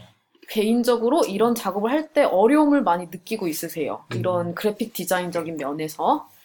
근데 이게 제작이 많이 되고 시안이 나가고 만들어지고 할 때마다 무거운 책임감도 느끼고 더 잘하고 싶다는 생각도 들고 음. 어, 점점 관심이 생기시는 거예요. 그래가지고, 어, 개인적으로 또 사이드로 프로젝트를 하신다든지, 뭔가 공부를 더 한다든지, 책을 많이 본다든지, 여러 가지 지금 노력을 하고 계신데, 이 일이 점점 시각 그래픽 쪽 일이 점점 마음에 들고, 잘 하고 싶은데, 학부를 다시 다녀야 될까? 어떻게 해야 될까? 방법을 모르겠습니다. 이 시점에서 저는 결단하고 선택하고 행동해야만 합니다. 라고 고민을 보내주셨어요. 제가 그 아까 이상한 회사가 다녔던 회사가 공간 정시 하는 회사인데 의외로 이 글 타이포나 음. 이런 네. 시각물들이 많아요. 네네. 그리고 시각물들을 한번 제작을 하잖아요. 그럼 비용이 많이 들어가니까 이게 한번 만들어 놓으면은 근데 그러니까 좀 잘하고 싶은 마음이 들어요. 이분 네. 말하는 것처럼 그러니까 이 프린트하는 게 아니라 잘려서 나오고 잘라서 네. 뭐 입체로 스케치를 만들고 네. 그러죠. 근데 또 이제 그 전시 업 맡기는 업체가 아이디어나 막 컨셉 이런 거 막 얘기하면은 그 컨셉에 맞게 전시 부스를 만들어야 되고 막 좀 이런 것들을 하니까 이번 인- 저희가 이제 인테리어 전공을 했지만 와- 왔더니 정작 시각 일이나 엉뚱한 일도 많을 수밖에 없는 거죠. 네. 음. 그래서 지금 24살, 만 24살, 4년 차고, 음. 2년제 나오셔서 지금 어떻게 이거를 좀 더 잘할 수 있을까 하시는데, 어떻게? 이것도 전 야학을 추천하는. 저도 나도. 그 생각이 네. 드는데, 그냥 왜냐면 야학 겨울방학 깔때기야, 거야. 깔때기. 약이 약이 이런 사람들이 그러니까 야학이 할 일이 너무 많다니까. 할 일이 너무 많구나. 야, 너 그거 잘했다. 개설. 잘했다. 이번에 이제 1월부터 2월까지 할 계획인데 이번에 음. 16주 과정으로 굉장히 고급 과정이 들어갈 예정이에요. 일단 거짓말 한번. 그래서. 어, 그 타이포그래피 야학이라는 걸 적극적으로 좀 알아보시고요. 네, 원하시는 바- 것은 사실 콕 집어서 수준 높은 타이포그래피를 만약에 구사하실 수 있다면 만족 하실 거예요. 예. 그렇지. 근데 그거는 짧은 기간에 되는 건 아니고 그렇지. 개인적인 방법으로는 잘된 타이포그래피를 모아놓은 책들을 많이 보면서 눈 맛을 계속 올려야 돼요. 눈의 입맛을 계속 올려서 어, 내가 웬만해서는 좋다고 이제 진심으로 좋다고 말하지 못하는 상황이 될 때까지 해야 내 작품이 굉장히 수준이 높이 올라가거든요. 그 뭐 책뭐 추천 같은 거는 만약에 원하신다면 다시 한번 메일 보내주시면은 뭐 개인적으로 볼 수 있는 책 몇 권 추천해 드릴 수도 있고 그렇죠. 학교 고민 같은 것도 여기 야학 같은 데서 비슷한 고민하신 분들 만나보시면 음. 좀 이렇게 선택하시거나 결정하시는데 도움이 될 것 같아요. 이 진짜 비슷한 분들 많고요. 아까 제품 디자인 말씀하신 분도 계신데 저 지난번에 야학했던 분 중에서 제로랩이라고 제품 디자인 하시는 분들이 계세요. 근데 시각 디자인 일이가 워낙 많이 들어와갖고 그렇지. 이걸 좀 공부해 보려고 오신 거예요. 근데 어. 오셔서 그렇게 네트워크가 형성되는 경우들도 있고. 도움이 많이 되셨대? 네, 도움이 많이 되셨어요. 야학이 더 활성화 아 나 야학이 되게 실망한 일 있었어. 왜요? 개 실망했어. 야학에서 나를 특강 강사로 초대를 한 거야 정식으로 한번 오셔서 되게 정중하게 오셔서? 한번 오주셔서 오주셔서 와주셔서 특강을 한 번만. 해주시면 정말 영광이겠습니다. 그래서 나는 준비를 바로 못했어? 바로 아이폰 내 캘린더에 저장을 했어. 이날 타이포그래피 야학 중요 꼭 가야. 나는 일주일 전부터 고민을 했지. 내가 뭘 가서 얘기할까? 도대체 무슨 얘기를 해줄 수 있을까 이 사람한테. 아, 아, 난이 수준이 되게 높은 그런 것 같은데 어떻게 해야 되나 고민을 하고 음. 하다가 정했어 내용을. 아, 그래서 그 전날 이제 타이포그래피 야학 담당자에게 전화를 해서 제가 내일 특강을 가기로 한 사람인데 언제 몇 시에 아, 가야 날짜도 되죠? 정했었어요? 음, 날짜 다 정, 시간까지 정했어. 몇 시에 어디로 가야 되죠? 그랬더니 저희가 초청을 했나요? 아니, 아니에요, 아니에요. 그건 아니에요. 담당자가 아니. 따로 있어 또? 아니에요. 기울의 담당자. 저인데. 아니, 그게 아니라. 저희가 언제 초청을 했나요? 그 무슨 소리시죠? 막 그런 거야. 아니요, 아니요. 진짜? 그래서 난그 이게 뒤부터 아니라- 타이포그래피 야학에 등록. 이게 아니라 대전을 준비하느라고 그 일정 다 보면 깜빡하고 있었던 거예요. 어, 변명은 필요 없어. 대전 준비 때 근데 그게 다 다음 날이었던 거죠. 어. 근데 홍보가 안 되는 상태에서 아니 담당자 김우래였어? 네, 아, 되게 대전인 게 언제였는데요? 저번 그 저번에 우리 대전 갔을 10월에 때 했나? 그걸 막 준비하느라고 이렇게 두 분 약속을 잡아놓은 걸 내가 깜빡한 거예요. 근데 그게 제가 했을 때인가요? 네. 아 땜빵 하신 거예요? 그럼? 나 아니, 아니. 우리. 아니야. 끝나고 나서 이 땜빵도 아니에요. 있었는데 원래 내 예정 일에 김선미 선생님이 들어간 거예요. 그건 어떻게 된 거냐 그랬더니 아. 아, 김선미 선생님이 더 중요하기 때문에 일단 먼저 아니 했다. 더블 아니에요, 아니에요, 아니에요. 아니에요. 아, 더블 부킹이었어요? 아 그때 막 대전이 너무 급하게 막 진행되고 막 이래갖고 아 상처받아가지고. 아니요, 아 근데 진짜 그 죄송해요. 뒤로 타이포그래피 야학 얘기를 들으면은 뒷골이 뻐근해지지. 아. 나는 의뢰가 이제 한번 하라 그래가지고 음. 생판 까먹고 있었어. 근데 의뢰한테 뭐- 메일이 왔더라고. 아 죄송하다고 이렇게 됐고 아 맞아 이거 있었지. 전화기였어, 어, 전화기. 비싸는- 여기서 전화 받고 전화했나 보다 나한테. 아니, 아니. 아니 근데 나는 오히려 이렇게 계속 이게 좀 부담스러워서 내가 그 개원 이제 수업 들어가기 전이라 이걸로 한번 계속 누나 이걸로 한번 어, 어미업을 하고 연습을 수업을 하고. 하면 좋다. 그래서 선생님 막 지르고 다니는구나. 됐어. 아니에요, 아니에요. 근데 이번에 진짜 겨울방학 한번 제가 제대로 모실 거예요, 제대로. 알았어, 알았어.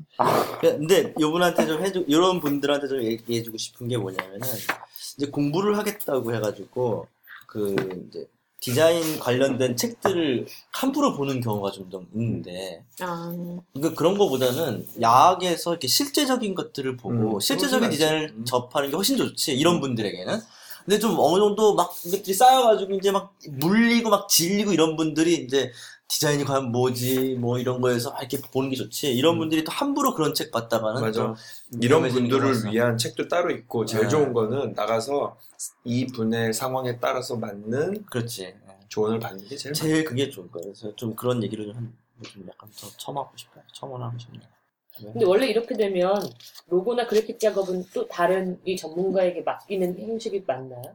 아니야 그런 선택이 아니야. 절대 이거 아니고 이런 거는 맡기고 시간도 없고 내가 다 그러니까. 처리해야 돼 가장 이상적인 상황으로는 맡아서 영업법을 하면 좋지. 그런 경우도 있긴 있어. 그런 경우 비용도 안 나. 이런 이- 이런 업체들은 대부분 이제 갑이 이제 삼성전자다. 근데 을이 삼성 아, 제일기획이야. 근데 병이 이제 또 하나 있고 음. 정까지 가는 경우도. 가불병전 무기 경신 개까지 있는 거 아니야? 저는 이제 병과 정 사이에서 일을 했었는데 어. 근데 이제 그러면 어, 형. 이제 어. 호두깎이 인형 병전 같아. 그 러면 이제 아 삼 제일기획에서 오셨잖아요. 어 제일기획에서 오셨습니다. 막 이러면 이렇게 하고 있는데 왕이야 왕. 삼성전자에서 오셨어요. 이러면서 삼성전자에서 어 우리 어디 형 숨어 있어야 돼. 막. 개국 사회를 보는 어. 개국살 네. 어디 숨어져 있어야 어디 돼요. 숨어서 나타나지 마세요. 그러면 이제 내가 딱 숨으면은 정, 정과 같이 이렇게 숨어져 있는 경우가 있어. 아, 정이 여기 있었구나. 아니, 왜, 왜, 어떤 일이 있었냐면, 이건 우리 같이 했던 건데, 어떤 이제 카페 브랜드를 런칭하는 거였어요. 그래서 로고 의뢰가 들어온 거예요. 처음 기획 전략 수립부터 디자인 작업까지. 근데 갑자기 불현듯 지인이었어요. 아, 이게 너무 비용이 작아서 원래 인테리어를 해주는 데서 로고를 완전 헐값에 해주기로 했다는 거예요. 그래서 그게 아니, 이렇게 그거는 아니지. 잘못된 그거는 거죠. 그 카페 브랜드니까 어. 그 로고가 비쌀 수밖에 없는 건데, 그죠. 이런 공간 전시 디자인 업체들은 어. 3, 4일짜리 프로젝트야. 아. 그러니까, 뭐 로고 것도 없는 거야. 그냥 어, 대강 만들어가지고 순간적으로 해서 순간적으로 해가지고 바로 한 번. 딱 3, 4일 딱 쓰고 끝내는 거니까. 음, 그런 거랑 좀 다르지, CI 작업이랑. 거기 잘 안 됐어요. 그렇게 해서 오래 못 갔어요. 이, 이, 런 업체들이 되게 많은데 음.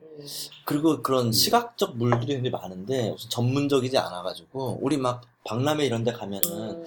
약간 막 유치하게 돼 있고 막 이런 게 있잖아요. 그게 그런 이유예요. 음. 한번 하고 3, 4일 동안 있다가 허물어지는 거죠. 그렇지. 그러니까 근데 전문가 애들이 안 하고 음. 실내 디자인 하셨던 분들이나 아니면 뭐 다른 그런 거에 관련된 하신 분들이 음. 그냥 막 시각 디자인 막 하는 거지.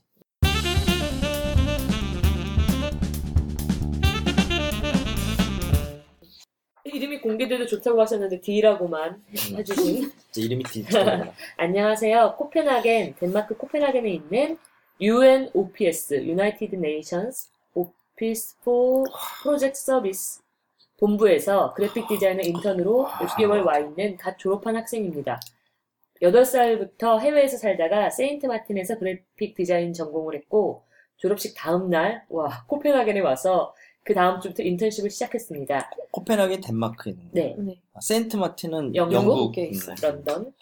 이제 인턴십이 끝나면 취직해야 하는데 이런저런 고민이 있어요. 일단 CV를 보면 대- 나온 대학교나 인턴한 곳이나 이름만 이름만 빵빵해서 이력서를 보는 사람 입장에서 기대치가 너무 높을 것 같아 같고 같아 진지하게 게, 걱정이 어. 되는데 여기저기 원서를 넣다가도 포트폴리오가 약한 것 같고 그냥 배경에 비해 별 볼 일 없는 것 같아서 이런저런 공모전도 나가고 좀 발버치는 중입니다. 이 CV가 뭐예요? 아, 아 커리큘럼 비타의 아. 라틴어인데 그냥 이력서라고 보시면 돼요. 음, 석사를 하기엔 아직 파보고 싶은 부분이 명확하지 않고 어, 일을 하고 싶긴 한데 주위에 디자인을 하는 지인들도 별로 없어서 좋은 정보라든지 나눌 일도 없고 어떤 회사가 맞을지도 어떤 나라에 갈지도 모르겠고 지금은 폼- 형식보단 내용 위주인 회사에서 일하다 보니 다음엔 어, 형식이 컨텐츠만큼 중요시 여겨지는 곳에서 일하고 싶은데 회사의 스케일은 얼마나 큰 곳에 지원해야 할지 만약에 제가 브랜딩이 좋으면 그런 브랜드 아이덴티티 디자인 회사를 알아볼 텐데 아직 개인적으로 그런 pathway도 결정 나지 않아서 좀 broad한 회사에 어, 이거 보고병 진짜 비슷하네. 뭐좀 더 폭넓은 네. broad한 폭넓은 회사에 가야 하는지도 번역을 해야 모르겠어요. 아무튼 다음 단계에 비- 대해서 고민이 많습니다. 이런 상담하는 데도 있고 좋네요. 흐흐 감사합니다. pathway는 뭐예요? 어, 그러니까 경로. 아, 그 경로가 이제 어떻게 가야 방향이 어, 결정되지 음. 않아서 여기서 얘기하는 유엔이 우리가 아는 유엔 그 마, 맞아요, 그게 맞아요. 맞죠? 음.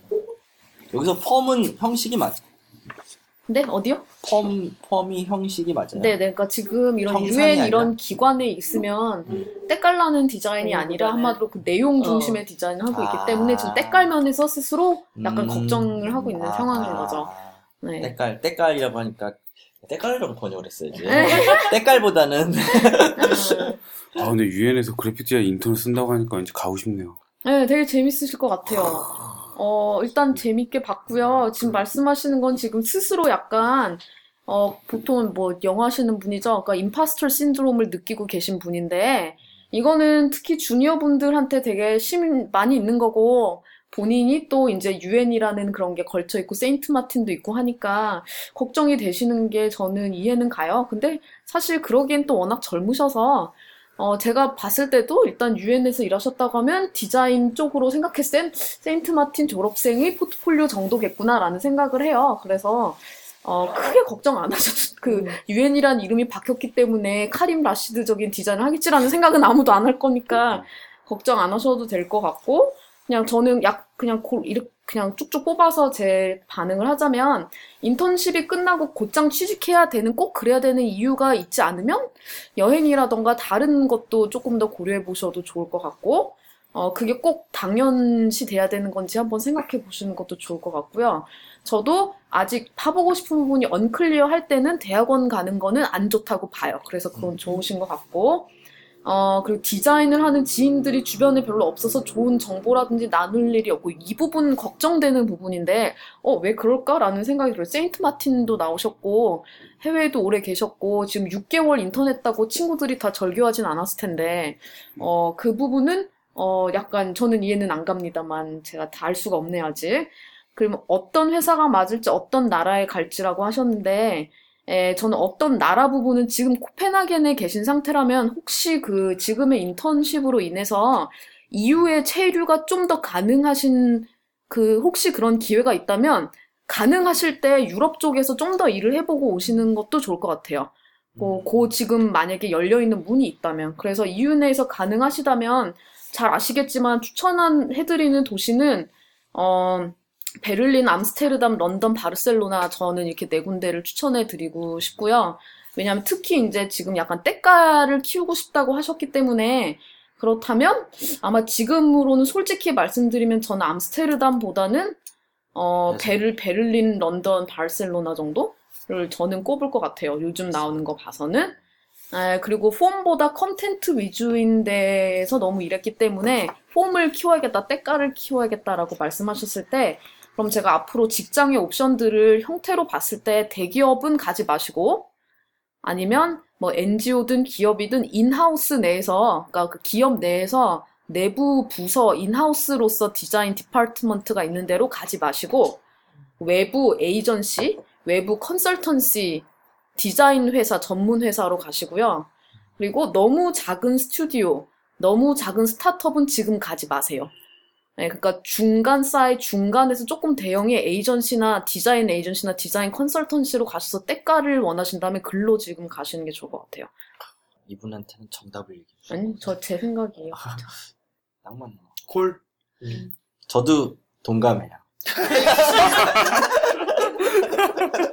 동감이라는 단어 금지예요. 동의? 근데 저기 솔직히 이런 거 하실 때 네. 포트폴리오 보내주시면 저희가 좀 좀 더 잘 얘기해 드릴 수 있어요. 그렇게 음. 해주셔도 좋을 것 나 같아요. 옛날에 저한테 어떤 분이 세인트 마틴 졸업하신 분인데 포트폴리오 보내주셨더라고요. 저한테 형한테? 어, 얘기 좀 해달라고. 잘못 보냈나? 무슨 아 내가 무슨 피드백 디자인 비평관 줄 알았지 음. 뭐, 뭐, 그래가지고, 와, 되게 용기 있다. 그래가지고 보냈는데 되게 실험적인 작업들이 네, 있더라고요. 맞아요. 네. 그래가지고, 어, 그런 거 혼자 보고 틀린 얘기 하지 말고 돌려. 아니야, 되게 오래됐어. 틀린 얘기. 이거 우리 디자인 읽기 초창기야. 아, 그래가지고, 그때야? 음. 이제 뭐 답장은 보냈죠. 아, 제가 당신의 포트폴리오를 볼 만한 급은 아닌 것 같습니다. 그래서, 그리고 제 개인적인 의견을 말하면 굉장히 실험적이네요. 어, 참, 뭐, 잘 봤습니다. 이렇게 그냥 답장을 보내고 말았는데, 딱 들어도 틀린 얘기네. 돌려보낸 사람한테 그게 무슨 얘기야? 어떻게 얘기해야 할지 모르겠더라고. 아, 난뭐 나쁜 짓 하는 것 같은데. 아니 나 타이포그래피 야학할 때 수업 들었던 학생이 그 지원하는데 포트폴리오를 그냥 무작정 들고 가서 어, 그거 어, 있었어. 그 어. 친구가 와서 그 얘기를 해줬어요. 뭐라고. 뭐라 그랬더라. 여기서 반전 나오는 거 아니야? 궁금하다. 되게 신랄하게 얘기했어요. 좀 직설적으로 다 어, 얘기했지. 그, 그런 얘기였어요. 그래서 굉장히 그 계기가 됐다 이제 이런 얘기였어요. 어. 어. 아까 그 말씀드린 거 이유를 조금 말씀드리면요. 지금 컨텐츠보다 폼 위주로 하고 싶다고 하셨을 때 그럼 디자인 일 자체의 비중이 높은 환경에 가시는 게 좋거든요. 그래서 대기업이라거나 그런 음. 인하우스에 가시면 그 디자인 일 외에 여러 미팅, 여러 정치적인 것, 여러 조직 내에 하셔야 되는 일이 되게 많기 때문에 어 음. 그리고 웬만한 대기업은 디자인력 자체로 승부하지 않아요. 자기네들의 다른 공력으로 승부가 이미 되어 있어요. 그래서 디자인력 자체가 중요치 않아요. 그렇고 스튜디오나 스타트업이나 너무 작은 데 가시면 본인의 그냥 한마디로 이건 약간 본인의 레주메도 봤을 때 뭐 언어 능력도 있고 약간 보니까 사회 능력도 있는 것 같고 이런 넌프라핏 같은 데서 일 추진해 본 것 같은 느낌도 들고 하면 너무 여러 가지 모자를 그러니까 지금 영어 발음 영어 표현인데 너무 여러 햇을 씌울 가능성이 커요. 작은 조직들은 작기 때문에 한 사람이 한 역할만 할 수가 없거든요. 그렇기 때문에 본인 같은 레주메를 봤을 경우에 여러 역할을 막 시키고 싶어 할 거란 말이에요. 그래서 디자이너들이 디자인을 주로 하는 데가 에이전시고 컨설턴시이기 때문에 그런 중간 사이즈 이상 되는 데 가시는 게 좋을 것 같아요. 음. 그런 때깔나는 시니어 디자이너가 있는 데로 가셔야죠. 뭐 그래야 그 밑에서 배우지. 이런 분들은 경험 많이 쌓아가지고 우리나라 들어와가지고 스튜디오 해가지고 중국이나 이런 일본 이런 데서 이렇게 괜찮겠다. 네. 그런데 상대로. 음, 이름만 빵빵해서 이력서 보는 사람 기대치 높을 것 같다고 그러는데 그것도 본인이 해서 만든 거니까 네, 그래요. 어, 사실 본인의 능력치가 있는 거로 생각하고 추진하는 게 좋을 것 같아요. 네네. 음. 그리고 저는 막, 아, UN에서 이랬으니까 디자인 최고 잘하겠지라는 생각은 하지 않아요.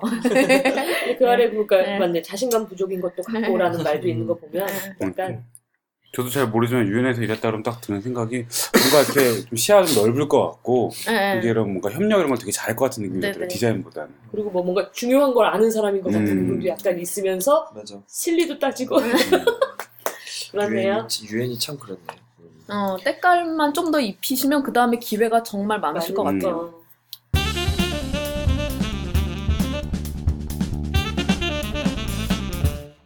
옛날에 유엔이랑 그룹 참 좋아했었는데. 그런 그룹이 있었어요? 남자 두 명. 눈이 부시게. 네. 이번 디자인 MR 제거, 말하기는 MR 예, 제거. 여기서 외우고 있는 네가 신기하다. 팬이었어. 그래? 그때 약간 이렇게 이렇게 뭐지 이런 장갑 끼고 막 있었는데. 근데 우리 이거 시즌 마지막인데 클로징 한번 하세요. 응. 우리 시즌 맞죠? 이제 우리 고민 다 했어요. 있는 거. 세상에 아, 그- 1년치 그 고민 얘기를 끝났어요. 해야겠구나. 네. 음. 저희 고민 상담소 이제 시즌을 마감합니다. 아, 다 해서 몇 개나 읽었을지 궁금하네요. 한 80개는 하지 않 100개쯤 했나? 70개쯤 한 걸로 아까 네. 나오던데요. 그, 그 이제 근데 행사에서 한 거 치면 겹치는 질문 되게 많았어. 네. 은근히 한 다섯, 비슷하다. 어, 다섯 어. 덩어리 정도가 맞아요. 매번 나오는 뭐 유화, 그 이종 간의 그 그다음에 소통. 그다음에 이제 지방대학에서의 음. 고민. 56개. 네. 그다음에 요, 이런 것처럼 너무 또 이렇게 잘 되고 있어가지고 그것이 자기 네. 좀 부담. 관심사가 또 다양한 것에 대한 그 방향성. 그 구글 도구로 56개 했고 그리고 행사에서 한 거 치면 아마 80개는 좋게 넘고 근, 근 100개 될 것 같아요. 이제 아, 사실 올해 마지막 녹음이기도 하고 상징적으로 이제 2013년을 마무리하는 녹음으로서 이번 시즌 마무리하고 어, 기원님도 해외로 나가시는 상황이니까 그 거기에 맞는 어떤 우리 아이디어를 짜가지고 해외에 한 명을 파견한 집단은 뭘 할 수 있는지 어, 근데 나는 요 끝나기 전에 약간 브릿지로 우리 고민을 한번 얘기해봐도 좋을 것 같아. 아, 그러니까 진짜 우리도 이 모임이 너무 힘들어요. 아니 왜냐면 각자 또 가지고 있는 고민들이 있는데 그걸 우리가 이제 계속 물론 여기에서 좀 녹이기는 하지만 계속 어떤 고민을 이렇게 카운슬링 해주는 대상이 아니라 우리도 고민을 얘기하고 그걸 이 안에서 좀 이야기하는 과정이 있으면 그것도 또 다른 의미가 있지 않을까라는 생각이 듭니다.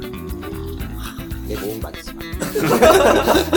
아니, 진짜 우리끼리 그런 얘기 하면 재밌지 않을까? 맛있겠다. 진짜로. 혼자 따로 잘라가지고 또 와, 좋다, 성황이 맛있다.